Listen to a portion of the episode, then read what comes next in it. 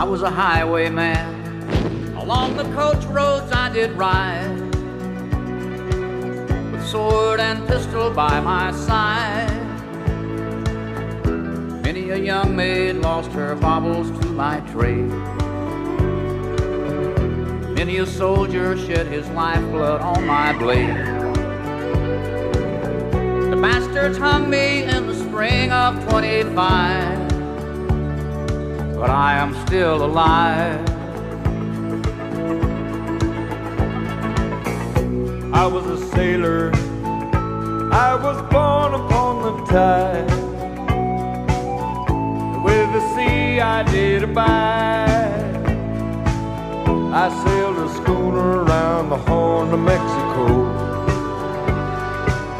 I went aloft to furl the mainsail in a blow. They said that I got killed. But I'm living still.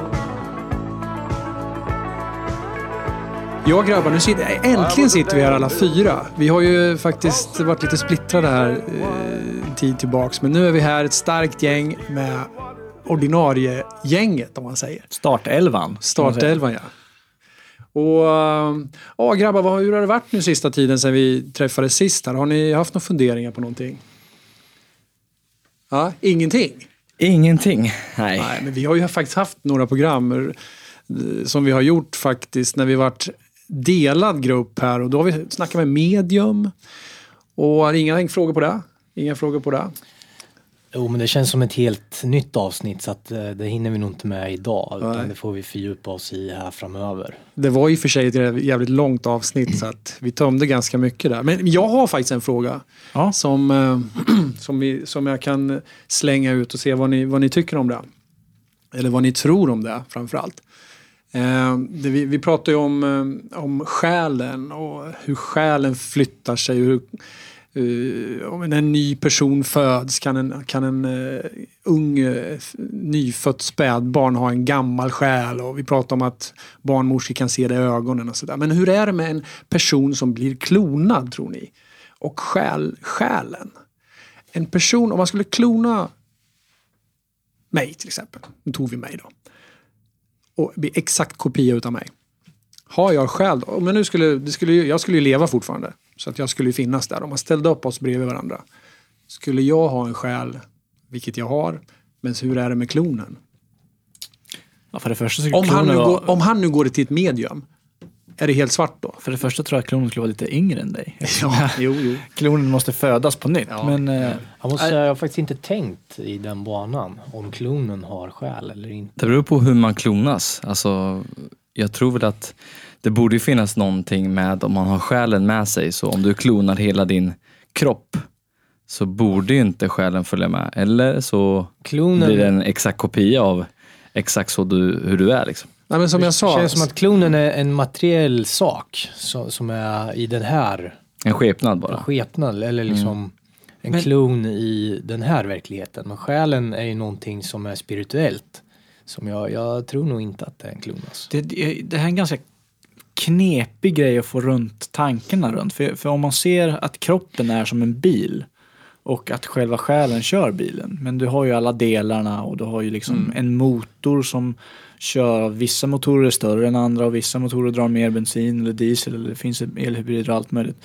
Eh, om man ser att själva kroppen är fordonet för själen så borde ju en klon vara helt enkelt ett nytt fordon för en ny själ. En, en, en Och det råkar- container helt Ja, enkelt. det råkar bara vara en klon på själva fordonet. Här skulle jag kunna gå in på något helt annat som jag har fördjupat mig i nu senaste tiden. Eh, Men det ska jag inte göra. För att det, ska, det, ska, det ska vi ta vid ett senare tillfälle. Men just det här eh, Matrix-delen och, och simulation och allting. Och då är det ju något helt annorlunda. Då har inte det här någonting med själ att göra överhuvudtaget. Nej. Eh, Men- men Men, där, där tror jag att jag ska stanna där, för det det här måste vi, det här måste vi ta på ett annat tillfälle. Det här med Eh, kloner, jag måste bara säga det. Jag har hört lite om, om det här sista veckorna här. Om, om en del tror ju att det vandrar kloner bland oss. Och även klonerna tror ju att de är på riktigt. Liksom. Så Ja. de har skjutit in tankar och minnen i klonerna så att de tror sig vara den riktiga människan. Förstår ni vad jag menar? Ja. Mm.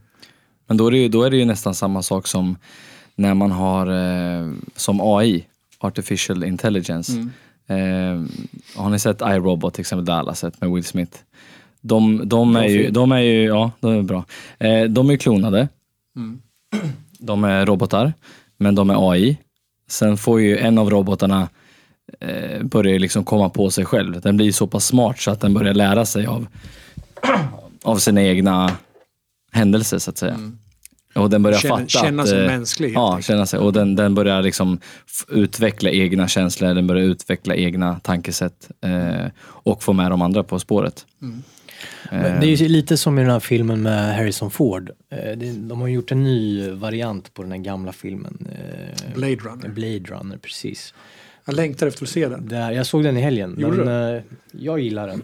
Men eh, That's my kind of movie. Så att, Ja, eh, ja men den, den var bra. men där i alla fall, där i alla fall så är det ju det är ju kloner som de projekterar in minnen i och det, det finns en minnesmakare som, som gör minnen i dem. Liksom. Det är lite som du säger och de tror ju att de är äkta. Eh, Den var bra. Men det på tal om, nu är det lite inne på filmer, det tycker jag är kul. Eh, på Jag tal har om, faktiskt två grejer som jag vill tipsa om i filmen. Ja, du ihåg det? jag kan tipsa om två grejer direkt här. Ja, När vi ändå pratar om själar och vi pratar om att eh, kroppen kanske är ett fordon för själen så finns ju, har vi en svensk eh, Kinnaman som är med en väldigt omtalad serie just nu som heter Altered Carbon. Eller Al- Alt, Altered Carbon. Eh, där det, det helt enkelt eh, går ut på att de har kunnat samla eh, själva själen eller själva eh, ja, det som, Livsenergin. Ja, nej, inte riktigt det, men själva medvetandet i ett chip. Och det kan de då plantera in i olika, så de, de bara byter kropp istället för att dö. Om inte chippet blir skadat så byter de bara kroppar. Och ingen Eh. vet vem den andra är liksom egentligen. Nej, det, nej exakt. Och de kan vara till 4, 5, 600 år gamla sen de började, kunde, kunde liksom började med den här teknologin. Men det som visar sig i den här serien då det är att den bara ut, kan utnyttjas eh, av de rika och alla de här samhällsproblemen en som elit, finns. liksom. Ja, eh, jä- jäkligt också visuellt cool tv-serie, väldigt påkostat. Coolt att vi har en svensk som är eh, huvud, huvudkaraktär i den, men eh, det skulle jag kunna tipsa om den. Men det här med AI som blir intelligent också så är ju snart premiär för en av världens absolut bästa tv-serier. eh, Säsong två. Och det är Westworld. Och we- själva konceptet i Westworld är ju typ som, en, som Gröna Lund eller Liseberg eh, i framtiden. Men de åker och det är en värld man går in som vanlig människa och så är det fullt med humanoider, eller vad säger man, robotar. eh, Som är helt, det ser ut som människor. Avatarer eller? Ja, ja. Eh, och då får man göra vad man vill. Du får fuck you hur mycket du vill. Och sen så, så, så lagar de bara robotarna så bara fortsätter det som en hel Då nöjes... kan manuellt höja intelligensnivån. Ja, de, de styr allt där. Men det är en nöjespark i princip. Men då har ju de här skaparna, eh, nu ska jag inte förtälja för mycket i, serien, men då har ju skaparna av den här själva robotarna haft en dröm om att vara gudar. Eh, så att de ska skapa egen intelligens, skapa eget liv, egna tankar, egna... Och det är...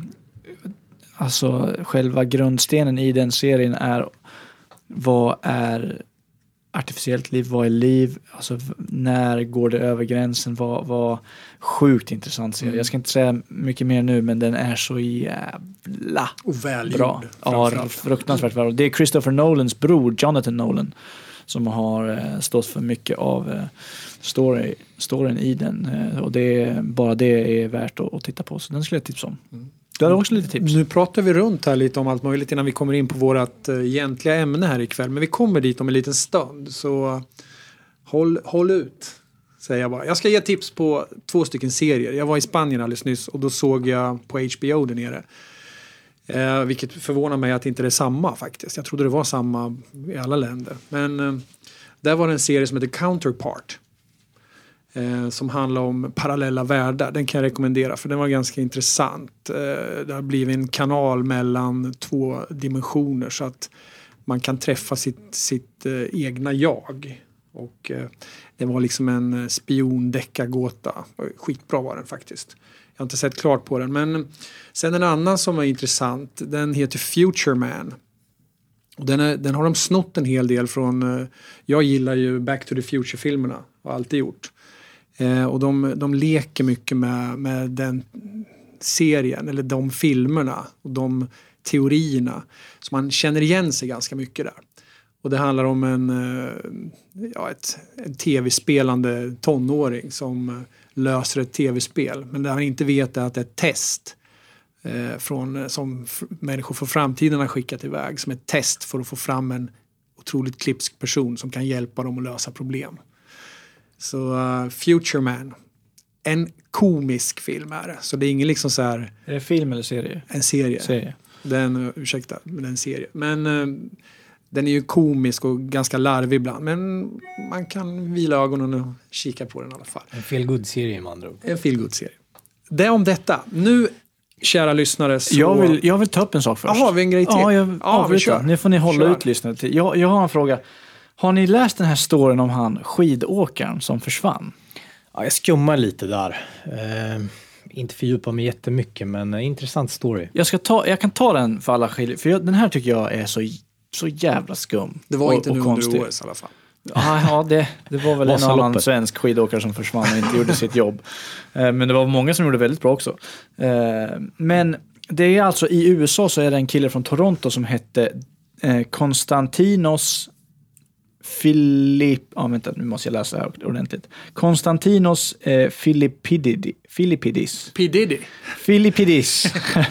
49 år från Toronto som var med sina polare. Han är brandman från Toronto. Och var med sina polare och eh, åkte skidor vid Whiteface Mountain nära New York. Och eh, det här är förra onsdagen om jag inte minns helt fel. Är han ute och åker och försvinner när de håller på och stänger en av backarna. Eller en av liksom ner, fjällen, ner, nerfarterna. Försvinner helt och hållet.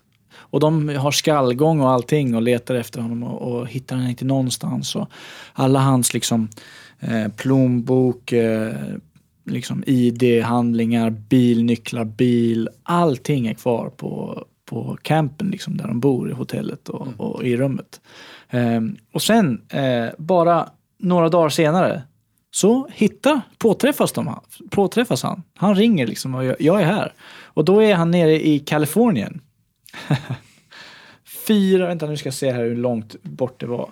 Han är alltså 4 000, 4 500 kilometer bort. Vart var han från början? Uppe i Whiteface Mountain utanför New York. Okay. Så det är på den sidan. Men vad hade han för USA. förklaring själv då? Nej men han vet inte, han, han bara dyker upp i full skidmundering med hjälm och goggles och allting i Kalifornien några dagar senare. Och har ingen aning om vart, vad som har hänt eller han- var han har varit. Eller Låter ju som en jobbig baksmälla, men eh, ja, vem vet? Ja, men, Eller men, så står han där på Walk of Fame och säljer biljetter och kort. kort. För folk ska ta kort på. Ja, i och för sig. Det kan, ja, 15 minutes of fame, det var en sån här liten enkel... Ja, men det, Konstigt. sjuk story. Är det en alien abduction kanske? Det kanske är det här missing time-grejerna som har kommit in, slagit in liksom. Han, han har ändå tagit sig i pjäxor och skidutrustning. Och då går man inte Hela, fort. nej. Man går i pjäxor alltså. Och, och, och hjälm och goggles och allting. Tvärs över hela USA. Och han minns ingenting och har ingen aning och är allmänt liksom förvirrad. Låter helt Galet. galen. Helt galet. Sjukt story. Galen Det är en sann story i alla fall. Så det, ja, det var den Är det jag någon ville som bara den. ventilera någonting mer efter skidmannen här? Nej. Nej. Tycker vi kör igång. Ska vi köra igång? Mm. Då gör vi det. Vi ska ikväll prata om eh, Philadelphia-experimentet. Och det finns ju mycket att säga om det. Det är ju eh, en konstig händelse i, i eh, USA, i marinens värld. Där eh, ett test skulle göras för att eh, Ja, ska vi fortsätta? Ska vi dra storyn från första början? Jag kan dra lite kortfattat om det. Philadelphia-experimentet är även känt som Project Rainbow och är ett experiment som eventuellt ska ha ägt rum runt den 28 oktober 1943 i Philadelphias hamn. Eh, och experimentet ska ha gått ut på att göra eskortjagaren USS Eldridge osynlig för både radar och för ögat. Eh, experimentet ska ha varit grundat utav bland annat Albert Einstein och Tesla Och syftet med experimentet ska att genom att förena elektromagnetisk ström med gravitation, så kallad degaussing, och på ett sådant sätt skapa ett jättelikt elektromagnetiskt fält för att göra saker osynliga för radar och det mänskliga ögat. Eh, det man får tänka på här är att det råder världskrig och forskare och fysiker jobbar dygnet runt för att hitta lösningar som hjälper dem att vinna kriget. Och ja, Einstein är ju således involverad i en rad olika projekt. Och ett utav de andra är Manhattanprojektet där man tillverkar atombomben. Så att de har ju mycket att göra och det är hektisk stämning Han hade lite att stå i. ute i världen. Men det, det gaussing, det betyder tid. alltså avmagnetisering. Ja, på något sätt. Man, man eh, vill avmagnetisera eh, jagaren här för att de, eh, tyskarna har ju hittat på en, en mina som de släpper ut i farleder och vatten. Som både ubåtar och, och fraktfartyg. När de åker i vattnet så, så känner minan av skeppet och dras till fartyget och exploderar. Så, så de vill ju då liksom skapa en, en avmagnetiserad båt eh, eller fartyg och även osynligt på radar så att inte ubåtarna kan torpedera dem. Och därutav så håller de på och mixtrar med, med fartygen och de, man drar en herrejösses massa kabel. Men, och det man ska veta också det är att tyskarna hade ju transatlantiska ubåtar. De tog de sig över hela världen. Och de eh, låg ju utanför amerikanska kusten. Liksom. De kunde, jag har hört berättelser att de, de till och med kunde simma in i land och de hörde, de åkte utanför New York till och med och hörde liksom bilar och folkmullret och så nära var de alltså. Men det, det här är ju en tid där liksom teknologin skulle vinna kriget och, och alla satsade allt de hade i princip. Ja, den som Om- hittar den bästa lösningen fortast Ja. vinner kriget. Så, så Jo, var men det. då ser man också med Philadelphia-experimentet så ligger experimentets skede rätt i tiden också. Under den här tiden var det ju Absolut. verkligen behov av det här där de försökte skapa. Jag, jag tror att det här Philadelphia-experimentet är det är bara ett av oändligt många experiment som faktiskt har Ägt rum, ja. rum under den här Ja. tiden. Men den här, det här experimentet är bara ett av de få som kanske har kommit till ytan. Eh, och det finns en anledning till att det har kommit till ytan. Det är två, om man, om man tänker på att det är två, Det är ganska Hur- kul när du säger det här, när det kommer till ytan, när det är marinen det handlar om. ja, ja lite, lite Men lustigt. man kan väl säga att det finns två spår att dra i storyn, Ja. skulle jag vilja säga. Exakt, det, Eh, och det är lite förhändelser som händer innan själva experimentet med, som, som eh, lite olika forskare och fysiker är inblandade i. Eh, det, de två spåren som vi pratar om nu, för er lyssnare så att ni ska förstå. Det är ett spår som, som kommer från en som heter Alfred Bilek, eller B. Bilek. Och sen det andra spåret kommer från eh, en man vid namn Mr. Mr. Jessup, som är en UFO investigator eller konspiratör som får ett meddelande från en man som då heter eh, Carlos Allende, om jag inte minns helt fel. Det var hans pseudonym. Ja, hans pseudonym. Carl Allen hette han. Carl Allen. Så Carl det, Allen, ja. det är en story som har läckts av en som heter Alfred Bilek. Och sen så har vi en story som har berättats av Carlos Allende, a.k.a. Carl heter han? Carl Allen. Carl Allen. Till en som heter Mr. Jessup som då har skrivit eh, en avhandling om det här. Och, eh, Han skrev en bok som hette The Case for the UFO. ja. Gjorde han.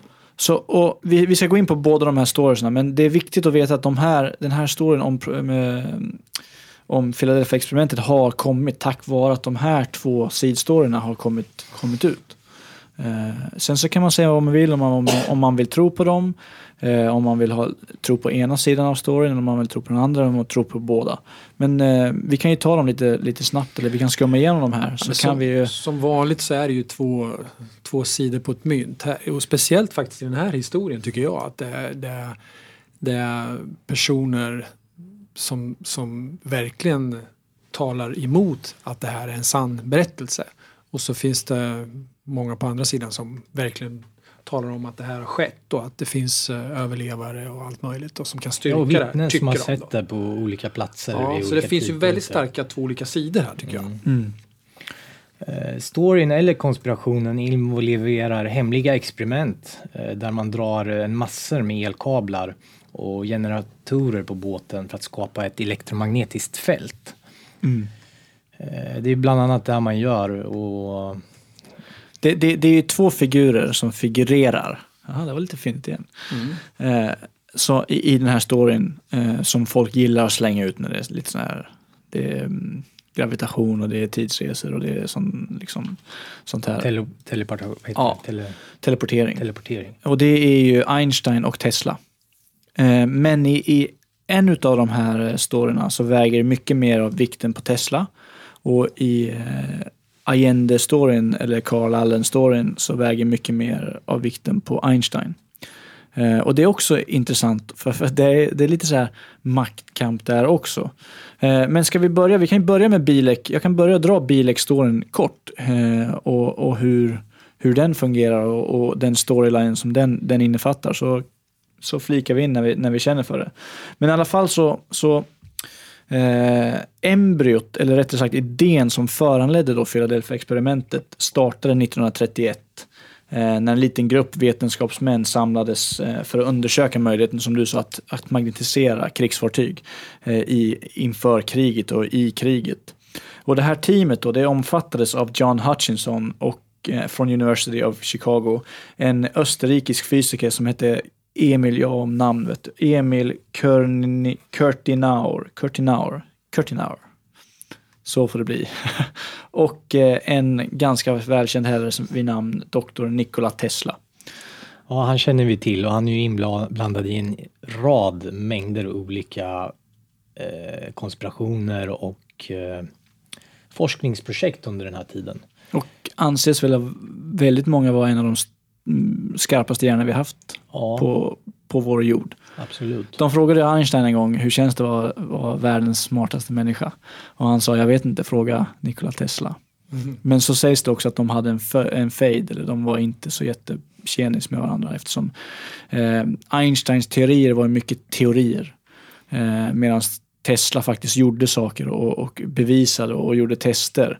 Eh, och eh, då ska Tesla ha baktalat Einstein några gånger i så här skrifter och, och så vidare. Och det skulle, ska ha bidragit till en, en fade mellan de två. Men, och att eh, Tesla är från en folkgrupp nu som nu längre inte finns eh, på grund av krig och så vidare. Eh, men de, jag är har serb. ja, han är, han är någon, någon sorts stamserb som eh, Einsteins fru också var. Einsteins första fru. Och Einsteins första fru är ju hon, det är hon som gjorde alla kalkyleringar på hans matte, matematiska uträkningar. Så alla hans faktiska uträkningar är det hon som har gjort. Eh, det är lite kuriosa.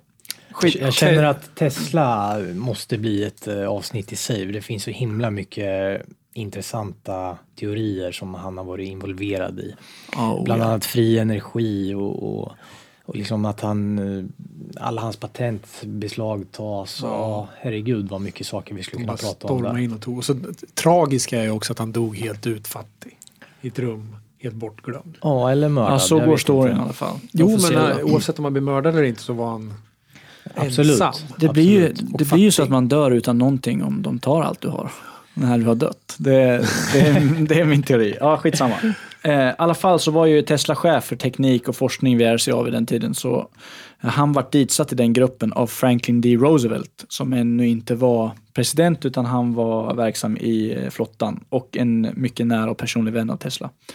Eh, I alla fall så hade ju USA som du sa, de hade problem för, för De Tyskland. förlorade ju jättemycket eh, alltså, skepp med, med mat och vapen som de skickade till de allierade och manskap. Och, Ja, för Tyskland rusade fram i tekniken och de hade ju vetenskapsmän och forskning och de, hade de jättebra satsade- ja. ubåtar som låg i farlederna och torpederade alla båtar i stort sett.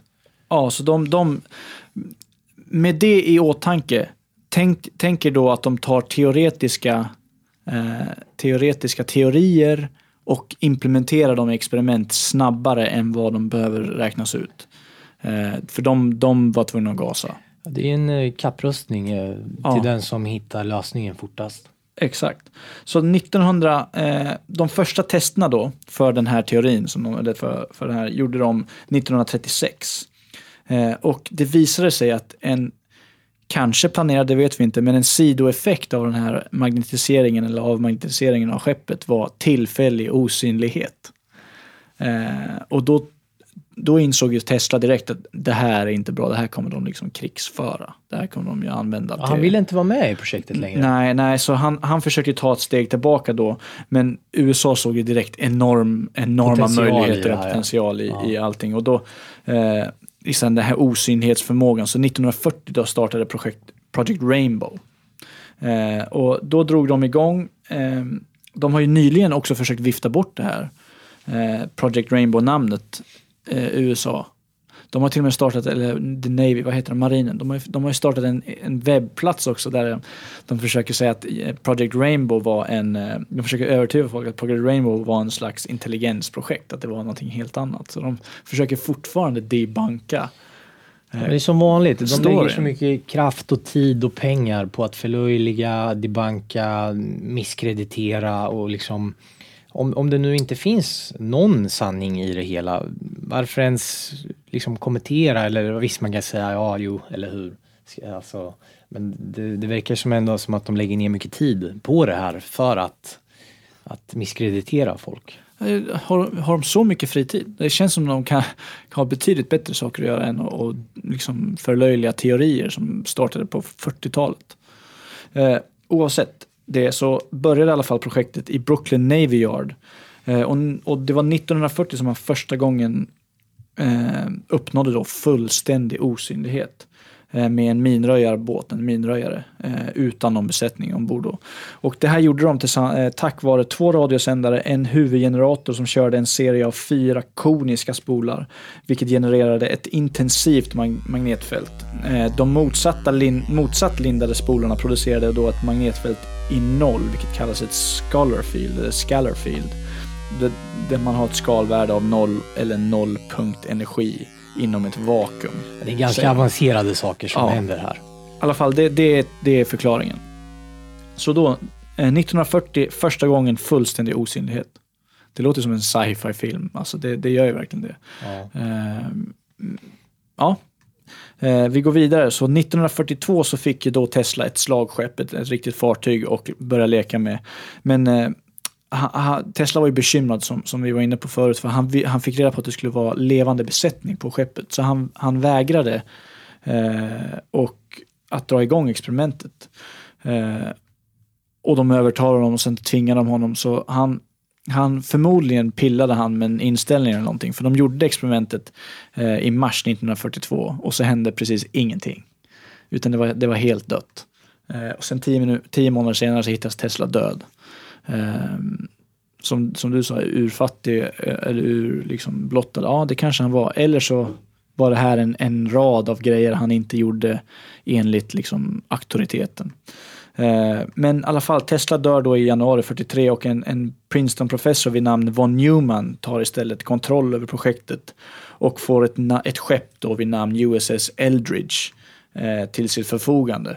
Eh, och nästa test planeras då till den 20 juli 1943 9.00 på morgonen. Ehm, där är det, det, här, det här är ju då den här Alfred Bileks eh, version av storyn och, och den som han har kommit fram till. Och I den här storyn så kommer eh, det är två unga tekniker, de är bröder. Och ena teknikern heter då Edward och andra heter Duncan Cameron. Och de, det är de som bemannar då huvud växlar, alltså det rum, rummet som har hand om allting det här. Och det finns ju en spelfilm från 80-talet eh, som finns i sin helhet på Youtube eh, som man kan titta och de har nästan följt det här i, till punkt och prick och lite mer eh, fantasy liksom och, och storytelling så men eh, de är i alla fall där och de drar eh, igång eh, de drar på eller slår på huvudströmbytaren och eh, fartyget försvinner inte bara från radarn utan blir helt liksom osynligt. Och 20 minuter senare materialiseras återigen fartyget då, och ett litet minus på konto bara att alla besättningsmän som var uppe på däck är helt hysteriska eller helt sjuka. De mår inte så bra kan man säga. Nej. De, eh, och det, det, det är första, så det är inte det, är inte det slutliga som blir eh, Philadelphia Experiment utan det här är den första gången då de gör det med besättning ombord. Var det samma skepp de använde då? Yes. Eldridge? Ja. Så han Von Neumann då, han professorn, han ber ju då om mer tid för att finjustera sina beräkningar. Eh, men får då order om att du måste följa tidsplanen. Du har deadline 12 augusti 43. Eh, du håller på att konkurrera med atombombsprojektet och vi måste få fram ett hemligt vapen som vinner kriget. Det, det vi var inne på förut. Eh, så han, ja, vad ska han göra? Han, det är inte Tesla, han har inte den liksom, han står inte på sig som Tesla gjorde för Tesla vart ju fimpad liksom i princip, tror jag. Eh, så den 12 augusti med nästan helt ny, eh, 12 augusti 1943 med nästan helt ny besättning startar då Philadelphia-experimentet. Eh, och 9.00 återigen vrider man på strömbytaren i huvudkontrollnumret och i cirka en minut så försvinner USS Eldridge helt från radarn. Eh, helt liksom puff från radarn. Men helt plötsligt kommer ett grönt blixtrande sken runt skeppet och fartyget försvinner helt i över tre timmar. Eh, och där är då eh, Philadelphia Experiment. Det är där det, liksom det har dragit igång. De här Edward och Duncan Cameron, de är ju, de är fortfarande de som kontrollerar i, i kontrollrummet. De kliver upp på däck och ser att hela besättningen är helt liksom galna, så de försöker ju att stänga av, men de kan inte stänga av utrustningen utan de hoppar istället för att rädda sig själva över bord. Då. Eh, och de landar inte i vattnet, utan de landar 40 år senare, 1983, på någon gräsyta någonstans och där träffas, där möts de av han, en äldre version av han von Neumann. Eh, och eh, han berättar att de måste tillbaka till 1943 och förstöra utrustningen. Eh, för att den har skapat ett enormt hål i hyperspace. Alltså det är riktigt sci-fi nu. Ja, lite som Back to the Future-filmen. Ja, ja precis. Ja, det, story, de har ja. ett hål som bara växer och växer. De måste tillbaka och förstöra. För han, han var Newman då, han har ju han har ju arbetat med det här och tidsresor eh, tack vare tekniken som sparas från det här experimentet, berättar han då, från 40 år senare. Och tillsammans med back-engineered UFO technology från Roswell-kraschen. För han, von Neumann, fick ansvaret för att ta hand om eh, all teknologin från Roswell-kraschen. Det är också intressant att, att veta. Ja, Det är många spår som löper ihop. eh, Ja, det, jag. ja, det, Det är nästan samma årtal på alla de här. Det är mycket som händer där mellan 40 och 50. Ja, men det, och, och det, alltså han får ju reda på då att det är den här starka radarn som de har skapat som tar här ner UFO. Ja, det är, den, eller? det är den som kraschade UFO, UFO-skeppen. så i Roswell så, och han berättar för dem då att, nu ska vi se här, jag har skrivit lite stödord här. Ehm, nu ska vi hitta den. Att fram, ungefär fem år fram till, från, från Roswell fram till 52 så sägs det att 16 ufon, ufo-skepp kraschade. Och att, de, att det var radarn som, som klippte ner dem. Och att det var över 65 kroppar sägs ha bärgats. Många döda men några överlevde. Och, eh, tack vare det har han kunnat liksom back-engineer och allt det här. Och han berättade då det här till eh, Edward och Duncan Cameron. Varpå den här Edward Cameron är då Alfred Bielek. Han har ändrat sitt namn för att skydda sin identitet. Så han är en av de här bröderna som var på skeppet. Och det är därför hans, hans story har lite tyngd. Eh, och med hjälp av någon teknik så hjälper ju han von Neumann dem att ta sig tillbaka och, och så vidare. Och eh, ja, Men det är väl inte det enda som händer utan det, under, under den här perioden eller den här gigantiska gröna dimman dyker upp så blir ju även skeppet teleporteras. Det, det ligger ju i eh, Philadelphia Naval Shipyard där experimentet beges. Men, men eh, det ska ju även dyka upp på eh, Norfolks, Virginia. Det är deras hemmabas där, där skeppet utgår ifrån eh, från början då. Det- Eh, och vittnen berättar om att de ser skeppet eh, dyka upp där och ligger i hamnen i ungefär 10 minut, minuter är det sy- synligt då. Så... eh, det, det är experiment tre. Är som det det händer. Okej. Ja, det, de, de utför ytterligare ett experiment. Ett tredje framgångsrikt experiment då för att försöka göra osynlighetsgrejen. Då utan besättning på. Och den är 27 oktober 43. Och då försvinner Eldridge i 20 minuter. Men under den, under den tiden den har försvunnit så har den teleporterats till Norfolk Harbor då. Men han är väl ligger där där i i- 10 minuter.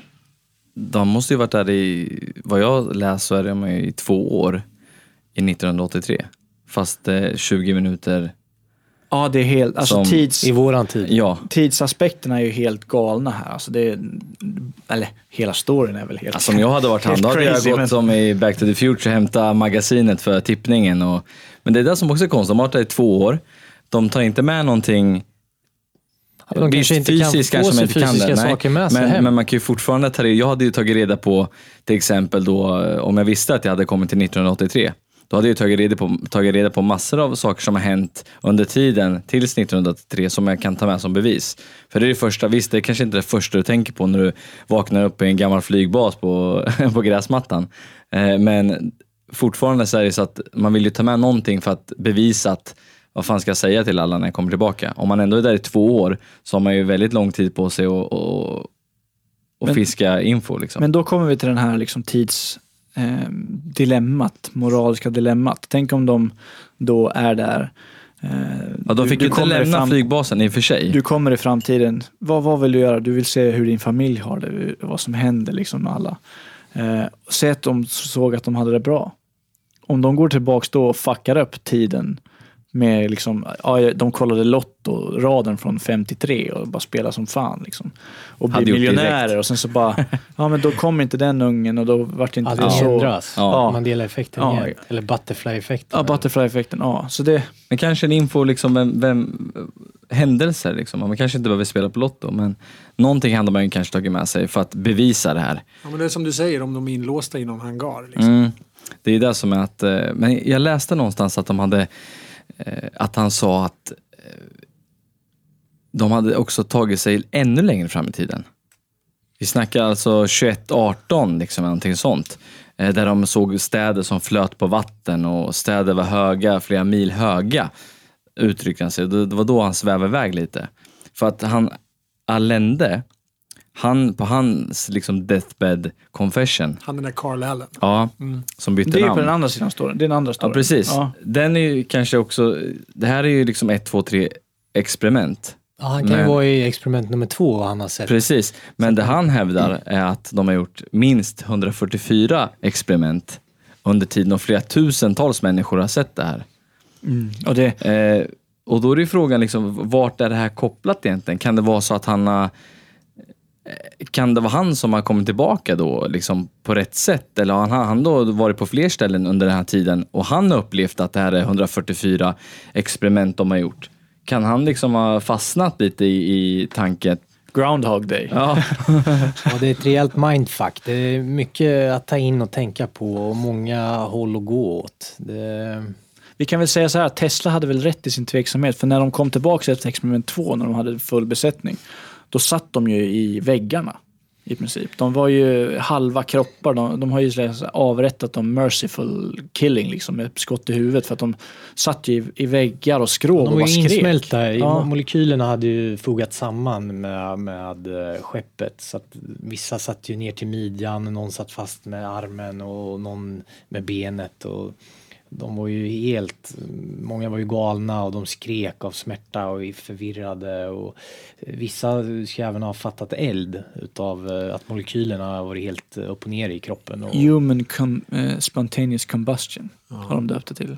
Men då kan man ju också säga det här, man kan tycka då att det kanske skulle vara mer folk som skulle kunna komma tillbaks och berätta om det här och styrka sin tes att jag var där och bla bla bla, det här är sant. Men när så många har drabbats av sådana problem och de brinner som du säger och tokiga, de är inspärrade, de kanske rent av har blivit inlåsta avrättade. så finns det inte så många kvar. Nej. Och som kan styrka den här tesen. Så En det till- kanske inte är så konstigt. En till grej som styrker det, det är man lägger inte alla ägg i samma korg. Liksom. Eller hur, hur går det talesättet?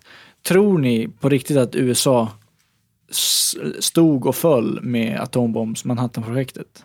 Att det var det enda experimentet de gjorde? men atombomben var väl där? Det var väl i samma veva? Ja, det är ungefär samma Ja. tid. Ja, ja, alltså. ja, det är samma veva. Men det jag menar med det är att hade det misslyckats, Nej, de hade, ju stått där flera tomhänta. S i ärmen och flera sidospår som kanske har lyckats men de släppte aldrig fram dem för att de släppte bomben och bomben räckte. De behövde inte dra upp S nummer två och nummer tre. Men låt oss säga så här om de hade, om- om Hitler och tyskarna hade bombat med en smutsig bomb New York till exempel. Och kriget hade slutat, de hade vunnit. Alltså tyskarna låg ju långt framme med sin teknik. Långt, långt mycket mer fram, Ja, ja, fram raketforskning och allting. Än, än amerikanarna. Hade det inte varit en förskjutning då på allting? Tror ni inte det?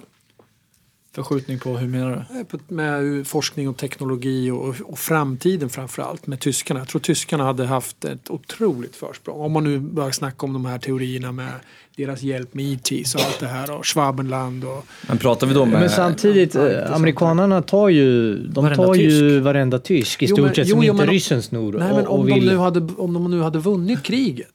Då hade ju inte amerikanerna, då hade ju de amerikanerna varit slagna. Och ryssarna också. Då hade de inte fått de här forskarna. Då har de varit kvar i Tyskland, Tyskland och fortsatt forska. Men det som Einstein och Tesla egentligen var, Einstein använde ju marinen som liksom en, eh, ett, eh, och hans team använde marinen för sin forskning. Men själva, egentligen så har ju Einstein och Tesla, de har ju liksom gjort någonting för rymd, innan NASAs Space Program så var ju det, de håller på och tänkte på det här med ljusets hastighet, hur man eh, ska liksom använda sig av, ehm, vad heter det där?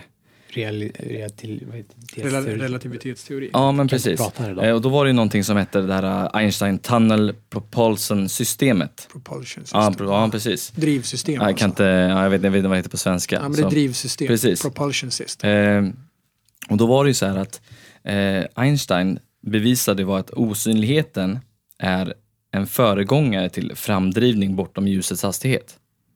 Så att egentligen i det här själva projektet när de tog in honom så måste det nästan varit att han jobbar ju med någonting som Ja, de snappade upp och sen ville de testa hur kan vi använda det här på våra fartyg till exempel. Vi vill kunna, för det kanske var det som var det viktigaste då i World War 2, liksom att nu, det var så man krigade effektivis, effektiviserats, vad säger jag? Effektivt. ja, jag kan inte prata idag. Eh, men då var det ju så här att Ehm, när han bevisade det eh, så var det egentligen bara ett praktiskt utnyttjande av magne- magnetfältet som var relaterat till det systemet. Ehm, men frågan är då vad egentligen, vad var syftet? Det kanske inte var liksom att, att bara se att det ska bli osynligt, att nu vill inte vi att de ska se oss när vi kommer. Om det nu var att, då kanske det egentligen var det tele, telepatiska delen som var det viktigaste. Men de, precis, men det sa ju de att det var en bieffekt. Det var inte meningen att det här skulle bli och de här dog Men och så du vidare. menar alltså att det kanske var det egentliga? Ja, för han. Einstein pratade ju innan om det, det här, då, då nämnde han rymdraketer. Mm. Tänk om vi kunde ha uppe i rymden, vi kan skicka laser, vi kan se, vi kan styra krigen liksom. Det var hans del med Tesla, att, att liksom hitta ett sätt att, att lösa det så man slapp just krigen eller att man skulle vinna kriget. Eh, och hur man skulle kunna förbereda sig på det. Men så att jag, jag tror inte att det var en bieffekt. Jag tror att de använde hans, det han pratade om, det han ville göra i rymden innan det här NASA-programmet och ville göra någonting där så de kan liksom Skeppet kanske bara var ett skepp de gjorde det på. De skulle ha någon form av synergieffekt helt Ja. enkelt. Men, men jag ska bara säga det så att jag glömmer bort det. För att det där med, som jag, jag återgår till det som jag sa med om, om, Forskarna. om Tysk, Tyskland och USA. Om, om tyskarna hade gått vinnande ur kriget. Så finns det också, nu pratar jag om tv-serier förut. Och det finns en bra serie som, är, som heter The Man in the High Castle. Har ni sett den? Det handlar om hur, hur tyskarna och japanerna, axelmakterna, har delat upp USA. Och hur de, hur de styr USA idag. Kolla på den ni lyssnare om ni inte har sett den. The Man in the High Castle. Ja, vi fortsätter. Det är intressant det du säger där med, med Einstein och, och liksom vad slutändamålet är. Det, det är självklart tror jag att, att det finns ju liksom, det är compartmentalized allting. Det kanske finns vissa delar i, i eh, regeringen eller i, i forskarvärlden som kanske vill testa då, om, vi får, om vi får tillgång till marinen då får vi tillgång till personal och vi får tillgång till pengar och vi får tillgång till det för att testa vår teori samtidigt som kanske vi kan erbjuda dem eh, liksom radar. Vi kan säga att det är radar. Men så här är det ju så alltid, att de de- militära komplexen vill ju alltid militarisera alla uppfinningar som uppfinns för att de ska vara ledande inom eh, det krigförande, eh, liksom den ledande eliten eller det, den mäktigaste armén. Och, och, så att allting som kommer upp till ytan eller någon ny sak då försöker man ju hitta ett sätt att implementera det i militära ändamål för att, att liksom ligga steget före alla andra. Så att man kan vara den som härskar. Men hörni, nu kommer jag osökt att tänka på Gary McKinnon. Han sa ju att de här eh, skeppen uppe i subrymden var ju konstigt nog Navyn. Kommer du ihåg det? Ja, flotta. Just det. Mm. Flottan. Det här kanske har, hör ihop. Att Nikola Tesla och eh, Einstein jobbade ihop med Navyn. Och det här kanske resulterar i, i det här andra rymdprogrammet. För de säger ju att Tesla uppfann the ionized propulsion system. För det här var ju innan NASA Redan då. Space Program också. Så att, Det där kanske hör Så, ihop. alltså han, det, här, det här jet fuel burner, liksom, det här som Tyskland kom med raket, liksom, brännaren. Som, det hade ju han redan gått förbi för länge sedan. Han uppfann ju det här elektroma- anti-elektromagnetiska propulsion systemet. Den raketen uppfann ju han, säger de. Eh, och om han gjorde det då och de har haft locket på sedan dess, det, det har nog kunnat utvecklas rätt, rätt mycket på de eh, nästan hundra åren sedan dess. Men jag måste bara ta en sak som jag, som jag läste av han eh, när han snackade innan han dog. Eh, Vem? Eh, vad heter han? Nikola Tesla. Nej. Einstein. Eh, Carlos Allende. Carlos ja. Ja, Mm. men ska, vi ta, ska, vi inte Allen. ska vi inte ta... Ska vi avsluta den, den sidan storyn först bara? Att det var Alfred Bieleks eh, version. Alfred Bielek då, a.k.a. Edward Cameron, eller Ed, vad hette han? Eh, som då var på, på skeppet och var den som drog i, i huvudströmbrytaren. Det här var hans testimony och hans liksom, berättelse. Han kom ut och eh, lade all, alla, alla korten på bordet och berättade den här storyn. Och, och tack vare det så vet många idag att Philadelphia Experiment kanske finns, kanske funnits. Vem vet? Men det finns ju också en annan sida på storyn eh, som du är inne och tassar på nu. Eh, och det är han, den här Carl Allen. Carl Allen eller Carlos Allende. Svårt med namn och svårt med ord idag. Ja, ja, ja men jag har alltid svårt med namn. Nej, men, det här, den, den här historien är ju en historia som, som jag har hört som sänker trovärdigheten för den här Carl Allen då. Men det, det, det ska vara, nu, nu, det här är inte så långt, det är ganska kort egentligen. Och det de säger att det här inte är sant, alltså de här som vill Debunka. jag som vill debanka det här. Och då, den här Carl Allen då, han var ju tydligen en, som, som, som jag läst, en, en, en kille som bodde hemma med sina föräldrar. Det är inget fel där, men han verkar ju ganska gammal. Så, så han känner sig väl trygg då i New Kensington i Pennsylvania tydligen. Och han hade en ful ovana, om det är ful eller inte vet jag, men han, han kommenterade alltid och skrev ner och noterade eh, och, not- och, och gjorde om föräldrarnas böcker i bokhyllan. Han var väl lite manisk på något sätt. Sådär. Och så skrev han den här historien om Philadelphia-experimentet. Och, och det här, hans skrift ingick sedermera i en bok som den här som vi pratade om förut, den här MK Jessup skrev, The Case for the UFO. Där ingick hans de här texterna i den boken. Och i den här boken också så påstår han sig då ha bevittnat eh, flygande farkoster, ufos då, från fartyget SS Andrew, Forsett. Och den här Carl Allen då, han påstod också att han personligen hade blivit då utbildad av Albert Einstein i eh, läran och teknologin om osynlighet. Och ehm, det vet ju inte jag någonting om, om man, om man kan styrka det eller inte. Men, men så skrev ju han då. då. Och han, han hade ju sitt alias då, som hette, som vi har sagt förut, Carlos, Carlos Allende. Och sen i den här berättelsen så, så ska det vara så här att den här Carlos Allende då, som han hade som sitt alias då, han postade här, eh, den här, de här skrifterna till marinens forsknings, forskningsanstalt. Och forskningsanstaltens jobb är ju liksom att kommer någonting in så, så, så hanterar de det med att det är en sanning. Så de tog det här på full, fullaste allvar och då gjorde de flera kopior på det här dokumentet som Carl Allende då hade skickat till dem. Och skicka ut till olika instanser för att ta reda på om det här fanns någon, eh, alltså något, någon substans i det här med, med Philadelphia-experimentet. Och på något sätt då under den här brevpostvägen då så kom några av de här dokumenterna på villovägar och kom då eh, till, eh, till allmänhetens vetskap då. Och sen så har det här sedermera blivit sån här pop culture som de säger. Så här, alltså gick ut till allmänheten och de, det här har blivit en, en, en sanning helt enkelt. Så eh, är det här med, med att debanka den här berättelsen. Um, ja, jag vet inte vad man ska säga, säga mer om det här, men, men, så, Nej, här, men så här går den här. Den am- amerikanska... Debunking är ju, det, fin, det hittar vi ju med alla teser som läggs fram, så är det ju Mm. alltid en debunking. Så även i det här fallet också. Eh, Den amerikanska marinen har alltid förnekat att storyn, händelsen, ja, den har aldrig ägt rum helt enkelt. Eh, De har ju till och med en webbsida som vi pratade om förut. eh, Där de visar bland annat loggböcker, logglistor från USS Eldridge. Eh, Och till och med man visar uttalanden och namn på sjömän som har tjänstgjort på jagaren. Och som säger att det, det har aldrig ägt rum. Eh, Det är bara en skröna helt enkelt. Liksom. Men det som är så intressant eller roligt det är att de lägger ner tid på att göra de här sakerna. De lägger ner tid, de lägger ner pengar, massa möda på att förneka och förlöjliga. Smutskasta, liksom. Har de inget bättre för sig att, att lägga sin energi på?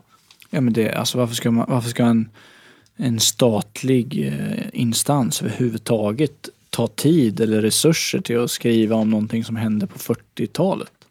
Och skriva förlöjligande. Det är alltså det, jag tycker det är ett, så fort man kommenterar någonting eller man lägger vikt på det så tycker jag det är ett jättetydligt tecken på att det är någonting som inte stämmer. Det, Tycker jag. Det finns någonting i den här berättelsen. Ja. Men Ja. det här är 80 år sedan. Ja, det, det, Förstår, vi, det är alltid så när vi sitter och snackar om sådana här, när vi har, alltså, på den tiden så fanns det inte någon, någon anledning varför man skulle hitta på saker. Fantasin är fantasin du ser. Du, du bildar i din fantasi av olika saker. Eh, precis som när vi har pratat om pyramiderna. Det, det fanns eller, ju forskare på den tiden Absolut. också som såg framåt. liksom. Absolut, men just vad du ser själv. Det är inte så att du kan knäppa på tvn och se en film och sen kan du liksom komma på någon fantasi själv runt det. Eh, Men hade de väl tv då? Hade de väl? Jo. ja, men Det inte hade kanske på det, Det var ju- alltså, 80 det var ju- år sedan. På, Det var ju det Hitler insåg att man kunde vara- använda propaganda på, på liksom... de kunde inte på slå på. Blade Det Runner. kanske var Liksom. mer matiné, alltså man gick på biografer. Ja, kanske det. Ja, det var nog kanske inte så vanligt med en tv-apparat i, i huset. Eh, men han, alltså han, Carlos Allende, han skickade ju, alltså det är ju den här Mr Jessup. Den här, Han, det är han som skrev den här boken. ja, och det är han som har fått de här breven från han Carlos Allende. Ja. Och eh, de, här, alltså de här breven om, om hela storyn och allting om, eh, om hur eh, syftet med den här teorin var att de skulle förena elektromagnetism med gravitation. Det var ju liksom Einsteins tanke och den heter Unified Field Theory. Eh, men han, det blev ju, alltså det blev ju väldigt debankat. Det finns ju en känd skeptiker som heter Cecil Adams som debankade och skrev ner allt det här och så vidare. Och, det, och han Mr Jessup som var konspiratoriker och, och liksom ufo-forskare på den tiden också. Alltså det var ju ganska kontroversiellt på den tiden. Även om det hände jävligt mycket ufo-grejer då så var det ändå kontrovers. Det var ju mot mainstream. Eh, så fick ju han, han fick ju ett, ett nummer två brev då. Alltså det var ju först det första brevet, sen fick han ju nummer två brev. Första brevet fick han från Carlos Allende. Sen fick han brev nummer två från eh, Carl L. Allen. Eh, och hans... Ja, men Carlos Allende och Carl Allen var ju samma person. Det är det de tror ja. Det är det som är teorin. Men den här Ca- Carl L. Allen skrev ju då att han skulle komma ihåg mer om han varit utsatt, för hypnos. Att han kunde berätta hela storyn och, och kunna vara med mer. Eh, och, och då tänkte ju, alltså han, han skeptikern Adams och Jessup och de, de slog ju bort för de, de tänkte ja, men det här är samma person och allt möjligt. Att det här kan inte stämma. Men så knackade på dörren en dag till han Mr Jessup och då var det eh, The Office of Naval Research. Det är här det här blir riktigt konstigt. För då, då kommer de till Mr Jessup och frågar väldigt många konstiga frågor om han känner någon eller vet någon som heter Carl L. Allen. Och de gör, en, de gör liksom en utredning med Mr Jessup om den här personen som då inte har skickat alltså person två, inte person ett utan det person ger ju två. också mer tyngd i Allen, Carl Allen. Vad, kan man ju tycka då. Vad Varför- ska, varför är ja. de där och, och liksom skicka pers, personell liksom för att göra den här liksom investigation av Å en, andra sidan kanske de inte visste någonting om honom utan vi måste ta reda på vem det här är. Som, Ja, som, vem är det som läcker? Ja. Ja, du hade lite om, om Allen på dödsbädden. Ja, men det var att när de pratar med honom lite så, när vi sitter och snackar, vi är ju theorist. Pratar vi. Allende nu eller Allen? Ja, nu pratar vi, person? ja precis. Mm. Eh, det jag tror är när, när han pratar mycket om Einstein och Tesla så tror ju jag att, att, som jag sa, att det här projektet var något helt annat från början.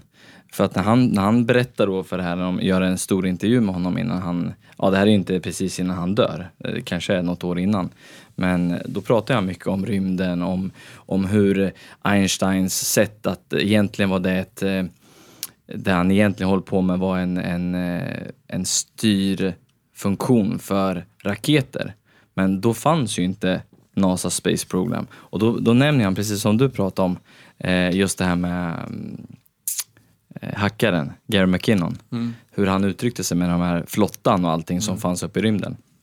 Och han nämner ju här eh, att vad Einstein verkligen arbetade var med ett styrsystem för rymdskepp.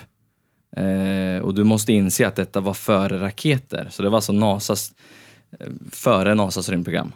Ehm, och då var det liksom att han hade då kommit på ett sätt att använda rymdskeppsdrift på snabbare än ljus. Och då var ju han redan igång med det innan det här. Så då är ju frågan, så vad händer egentligen med det här skeppet när det blir magnetfält eh, runt det? Vad är det man gör? Vad är det som händer när de här nu låg nere, i- liksom insmälta i backen och eh, vissa som sagt brann upp och vissa satt in i väggarna. Va, vad är det som händer med skeppet? Vad är det de gör? Det är ju inte så att man trycker på en knapp liksom och sen försvinner. Nå- någonting har ju hänt molekylärt. Det har ju Det är lite Star Trek, partikel... teleporterings... Ja. För att det där som, det jag undrar nu är liksom att han säger ju att flottan och försvaret, alla och NAS, alla har de här svaren under näsan på dem. Men det är ju som sagt, är som vi säger, det är ingen som bara går ut i media och säger vad det är för någonting. Men eh, jag vet inte, jag tycker allting bara Det är intressant att han eh, säger det där. Ja, hur kan han, vad, vad, vad får han den infon ifrån? Om det nu är så att, man kan ju tycka att det kan vara en hoax liksom. Att han kanske var som, som människa. Men de här, den infon han säger att han har sagt när han har blivit utbildad av Einstein och allting. När han pratar om det här Navy, eh, flotta programmet i rymden och om vi hade de här raketerna bort, rymden bortom månen. Och när Sovjetunionen då eh, vill göra en atomattack mot oss i Amerika så kan vi skjuta lasrar och för att förgöra, vi kan för, förgöra hela städer. Men det är det Star Wars, Ja. Reagan-programmet. Ja. Men för det, det är det att, vad, vad får han det ifrån? Allting verkar hänga ihop på något På sätt. någon konstig Finns en tråd. anledning gör det, ja, hänger ihop. Det, det sjuka också, jag glömde säga förut, den tredje testet i Bilex storyline som gjordes när den var borta i 20 minuter och den dök upp i, i Norfolk. Eh, 33 Harvard. mil därifrån. ja, eh, det är att när, när Eldridge återuppstod då så, så var ju all utrustning som krävdes för testet förstörd. All utrustning förutom, alltså hela kontrollrummet var bara en stor rökruta, förutom då Zero tidsreferensgeneratorn som Tesla hade byggt. Det var den enda grejen som inte var förstörd och det var tydligen den viktigaste komponenten och den mest krångliga att bygga. Eh, och då har det i åtanke med att i Bilex storyline så träffar de ju han von Neumann eh, 40 år framåt i tiden där han då ber dem förstöra allting för att det kommer, det kommer fucka upp hela, hela existensen på jorden. Eh, och då när test nummer tre görs då kommer den tillbaka helt förstörd. Också lite sådär. Ja, det finns många spår att dra ja, i den här storyn. konstiga hopp. Oavsett vilken tråd man väljer så... Va, vad tror ni om, eh, när vi pratar sådana här tester och, och att vi, vi är väl ganska eniga om att USA inte stod och står och faller med en, en enda möjlighet för att vinna kriget med Manhattan-projektet. Och att det här kanske är ett av de många liksom, sidoprojekten de hade. Vad tror ni om Tesla och Einstein? Eh, tror ni att det är en bild som har förskönats på de här två människorna, eller männen, eh, nu längre fram i tiden liksom, eller senare i, i, i tidslinjen. Eh, för, eller tro, tror ni att de verkligen var så jäkla überbra som, som det sägs? För, för jag har en, har en tanke som bara slog mig om att eh, män som det pratas väldigt mycket om är också män som vill höras. Eh, och de som gör stordåd och de som är riktigt vassa är de som inte riktigt vill synas och höras och, och inte riktigt liksom. Men det pratas så otroligt mycket hela tiden, även då om Tesla och Einstein. Så att de kanske var fantastiska på att bygga och sälja och visa sitt varumärke. Ja, alltså det är bara en, ja, en, bara en tanke jag slänger Ja, ut. men bevisligen så hade de ju mycket projekt de drev och de fick ju fram mycket uppfinningar och de, de producerar ju verkligen grejer. Liksom. Så det var väl bevis på att de gjorde någonting bra. Eller hur? Ja, ja alltså, Alltså, jag jag- jag tror Jag, tror, att- jag de- tror inte bara det var snack om dem. Och, nej, det tror jag inte. Jag tappar lite tråden. Jag Men med säga. tanke på att Einstein sen, det hände bevisats att det var hans första fru som gjorde hans matematiska uträkningar. Förstå, alltså, nu säger inte jag att jag tror det, men jag, jag ställer mig frågan. Kanske han var en av de bästa eh, tidiga så här, reklam... Eh, hade de haft sociala medier i, och levt nu så hade de varit så här, jätteframåt och skickat ut information och så vidare. Alltså att de var de och att det finns kanske ett 20-tal andra riktigt skarpa hjärnor som inte vi har hört talas om överhuvudtaget som gjorde ännu sjukare grejer. Det var om, bara om vi tittar på Tesla idag, alltså Tesla Tesla. eh, Liksom ledande i, eh, han vill ju verkligen sätta folk på Mars, han vill eh, skicka ut saker Elon Musk, rymden. Ja, Elon Ja. Musk, ja precis. Han är väl lite nutidens Tesla, skulle man kunna Kanske säga. en klon. Ja, Inte klon, men han har skjutit i minnet. Tesla. Ja. Reincarnation. Ja, reincarnated. Ja. Ja, möjligt. Vad tror ni då? Tror ni tror det har hänt? Det är jäkligt diffust det här tycker jag. Jag, jag tror att eh, det här projektet är något helt annat än Philadelphia Proj- eh, experimentet som de liksom uttalar sig för. Nu, men, Du menar ju, men du menar ju att de här personerna har liksom tagits fram och förhöjts fast de egentligen inte har varit så framstående som de är. De har liksom bara haft en bra eh, reklambyrå runt omkring sig. Det är så du menar? Typ. Ja, äh, ja, eller att de var bra på att liksom sätta sig längst fram. För det är många skarpa, fantastiskt duktiga hjärnor som helst står bakom stängda dörrar och aldrig syns och bara grottar. Men ändå så det pratas det otroligt mycket om de här två. Alltså men det, kanske inte var så förr heller. Att, att man, man tänkte på det sättet. Nej, Eller men- kanske, det kanske var Nej, så. men Men, De var en- ganska en- djupa och, och stortänkande båda två. Ja, och det, och det rimmar inte med någon som vill stå i offentligheten. För, inte för mig i alla fall. Jag tycker att det, även där skär sig lite historien mot verkligheten. Och jag tror eh, det är hela tiden, man, det, det är hela tiden en kamp mot vad som är och liksom vad som syns. Alltså, Om man har upptäckt HARP till exempel så tycker jag att man kan vara lite stolt för det. eller hur? Det kunde ju Tesla vara, tycker jag. Förhöja sin person lite, eller hur? ja, om Bara det nu en, i- var han. en i mängden, om det nu var han. Ja. mm. men vad tror ni då? Tror ni på det här experimentet? Tror ni att det, att det, det vi har snackat om, vad tror Någonting, ni? någonting har ju uppenbarligen hänt. Mm. Eh, sen eh, vilket spår man väljer eller vilken berättelse man väljer att lyssna på. De kanske, som ni sa förut, att, att eh, de är vittnen till samma händelse fast vid de olika tidpunkterna. Eh, men det är en intressant story i alla fall. Mm, väldigt. För att det är någonting som får mig att bli lite skeptisk. Det är just det här att de i baren som de hade sett de här sjömännen eh, blivit gruffade och de drack öl och sen helt plötsligt... Men berätta den historien då, för Ja. den är ju lite... Den, Ja, den, jag- jag den, inte den pratade vi om innan och då kände Ja. vi bara, "Åh, den där var nog lite way, ja, way de sitter och out." dricker i en bar.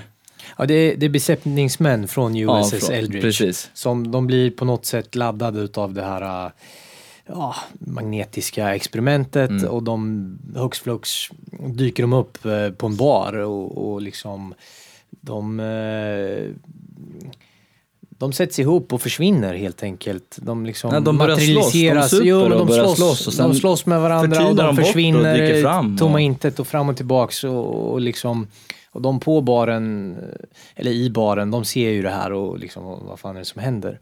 De är här, de slåss, de försvinner, de är här och slåss. Men vem vet vad som hände om de Hade jag blev dykt upp laddade på 40 år i något sätt. framtiden, man hade nog tagit en rejäl stänkare för att stabilisera Men varje gång vi pratar om det här nu så får jag hela tiden tankar på Back to the Future-filmen. Alla händelser som vi har snackat om händer i, i den filmen. Ah, han kanske Ja men du vet att det händer någonting så ser man att han, han börjar förtyna bort lite för att det diffar i tillbaka. Nu, nu händer det grejer som inte får hända och så diffar det där. Sen dyker den upp igen och sen skiftar det. Han tittar, Visst. på, han tittar på fotot Ja. och så ser han han tyna bort. Ja visst. Men jag vet inte fan, jag, jag tycker det känns lite diffust det där bar-grejen alltså. Det, det borde vara, alltså om man har sett något Jag sånt. tror ju och- någonting har hänt. Någonting har Nå- hänt. någonting har ju hänt. också, ja. Jag tror att det här är ett, det är ju ett experiment som de har försökt att jobba med. Men, men om det verkligen har gått till så här, om man har blivit teleporterade hit och dit. Mm, jag vet inte. Men någonting har ju hänt. För det finns ju inga bevis på att de har teleporterats då tre, eller, ja, 30 mil bort och att, att det är folk som har sett det här. Ögonvittnen. Ja, det, det är oklart också. Vad jag har fått fram så är det ingen som egentligen Men, men om, kan säga det. alltså, Jag tror fortfarande att det här projektet är någonting annat. Jag, jag tror på att det har hänt mycket mysko, att det är mycket med Einstein och Tesla och det här magnetiska fälten. Och, men jag tror att det har någonting med, med eh, säkert med att teleportera sig. Men jag, har, jag tror att det är med, jag håller fast vid det där rymd, rymdskeppsteorin från Med driv, Einsteins. Ja. drivsystemen. Jag, jag tror att det har någonting med det att göra för att allt det här dyker ju upp sen. Men tror du, tror du att det här liksom bara var en sidoeffekt då? Utav det? Nej, jag tror att det, här, det, det, var ju, det var ju det de ville göra. Jag tror inte att man bara, ja, men nu, nu teleporterar vi oss till eh, Philadelphia en sväng och sen tillbaka. Jag tror inte det där var som var tanken. Jag tror, alltså, jag tror att de har gjort sådana helt störda experiment för att försöka vinna de där krigen. Och jag tror att det här inte är det värsta utav dem. Jag tror att det finns betydligt, betydligt värre och betydligt svårare att förstå eh, experiment som de har fifflat och, och joxat med. Ehm, sen tycker jag om... Nu kom jag på en grej. Jag ska Ja, ta det kör. sen. Nej, Nej, kör. men kör du.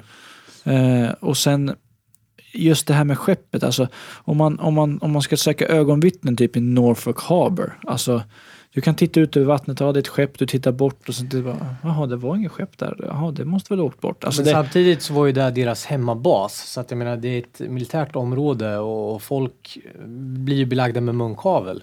Så att ja men de, det, så är det alltid det i de armén. ser och De- har sett liksom, det, det kanske läcker ut i smyg undan. Men, men ingen vill säga något egentligen för att det är classified. Men det kanske är just beviset att den här storyn lever ändå kvar nu 80-90 år senare. Det är kanske ett bevis på att det läckte ut. För det är otroligt många experiment tror jag som inte har läckt ut. Tror ni att det här, det var det jag skulle säga, tror ni att det här, den här forskningen kan ha snappats upp av eh, Einstein och Tesla? Alltså tyskarnas eh, klockan, Die Glocke. Det var ju också en, eh, För det var ju bara judar med på det här experimentet. var det det? Mm. Hela Einsteins team som tog över experimentet med Tesla, det var bara judiska människor. För det här, Die Glocke, det var också någon sån här teleporterings, alltså, grej. Det är ingen som vet. Den, den var ju kategoriserad i en högre klassificering än atombomben enligt tyskarna då. då. Och den här informationen om klockan, den har ju, det är ingen som vet någonting om det. Men så var det en händelse i Kexburg, Kexburg UFO finns det en händelse som heter. Och där var det någonting som landade i skogen. Och där drog, tror de att det var en, en del av den här Die Glocke, klockan. Tänk om det var också en tidsteleportering, alltså teleporteras alltså genom tid och rum. Tänk om det hör ihop med det här. Med det här USS Eldridge, Glocke på något sätt är connectat. Mycket intressant. En ny twist dyker upp. Kanske. Nej, men som allt, allt hänger ihop på, på det ena eller andra sättet. Och, ja, det är intressant i alla fall. Jag, Själva teorin, om vi går in lite tekniskt bakom det med att man har elektromagnetismen och gravitation och att det här unified field theory och allting. Det tycker jag är jävligt intressant. Och jag tycker att det är otroligt konstigt att vi fortfarande nu 2018 är vi inne i va, eh, inte vet riktigt vad gravitation är. Jag tror det, med, med den magnetism, det tror jag Alltså det finns hur mycket som helst med magnetism att göra. Tror jag. Jag tror, Men, men men en sån enkel grej som att vi står kvar på jorden, alltså vad, vad är gravitation? Det är en, det är en, en, en mystisk kraft som drar all en ny massa tes tillsammans. att Liksom. Gravitation finns inte. Det är också en ny twist på det hela konceptet. De, om man bortser från den då kunde de lösa oändligt, eller inte oändligt, men alltså mycket, mycket andra eh, teorier. Men det bygger på att det är någonting annan pusselbit med i spelet som, som liksom krånglar till det hela. Så att det här är ju... Och allra värst med det här är att om 200 år så kommer de ju skratta åt de här människorna som klev runt 2018 och inte hade en aning om och, och trodde på gravitation och trodde på det ena och det andra. Kolla Och, på Facebook. och satt med mobilerna framför, framför näsan dygnet runt. Det, det är också lite irriterande och ett Mm. tankesätt.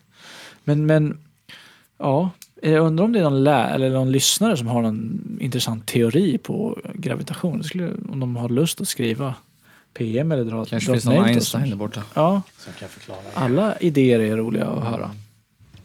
Ja, vad säger vi? Ja, Känner oss ganska nöjda med, med Philadelphia Experiment va? mm.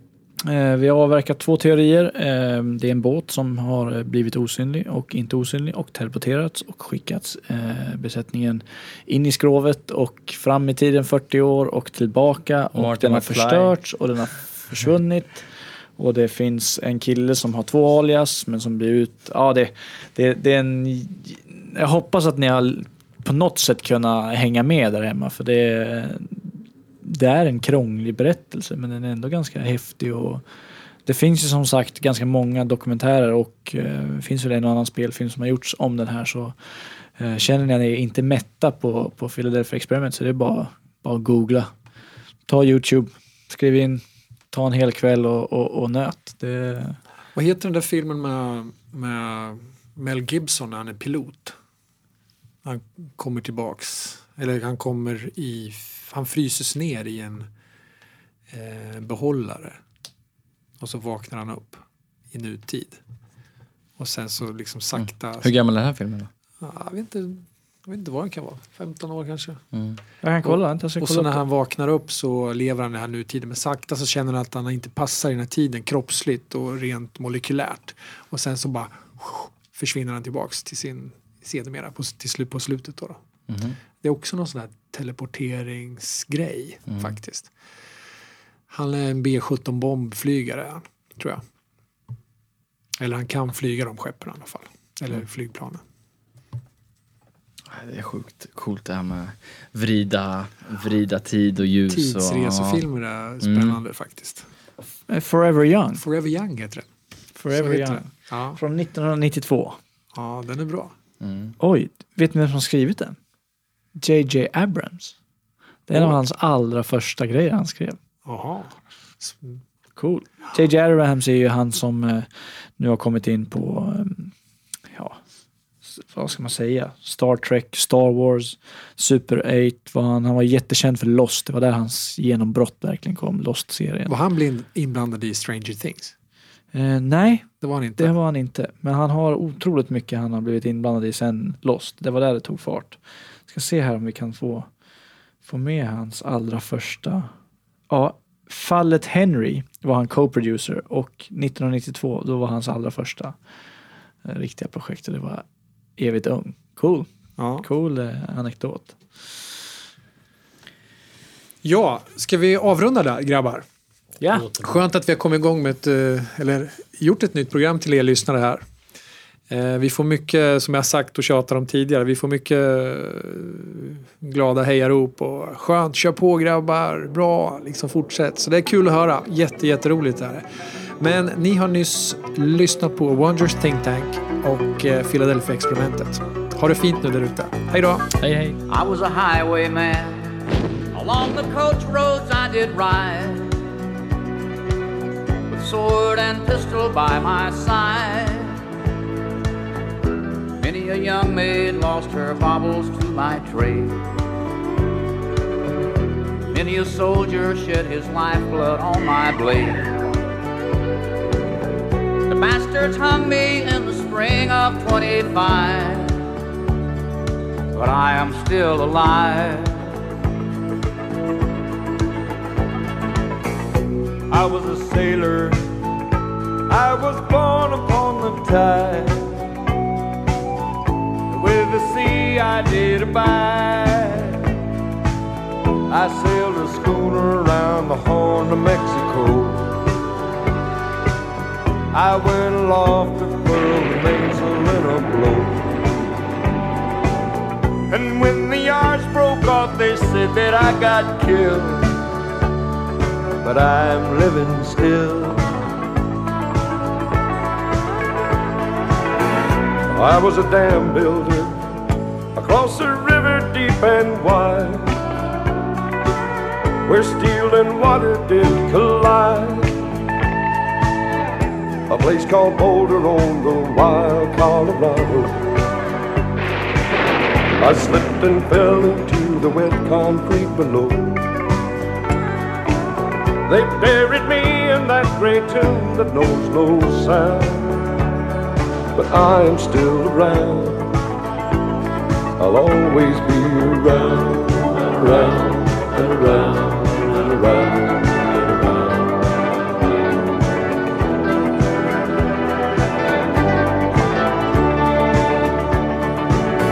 I fly a starship across the universe divide. And when I reach the other side, find a place to rest my spirit if I can. Perhaps I may become a highwayman again. Or I may simply be a single drop of rain. But I will remain.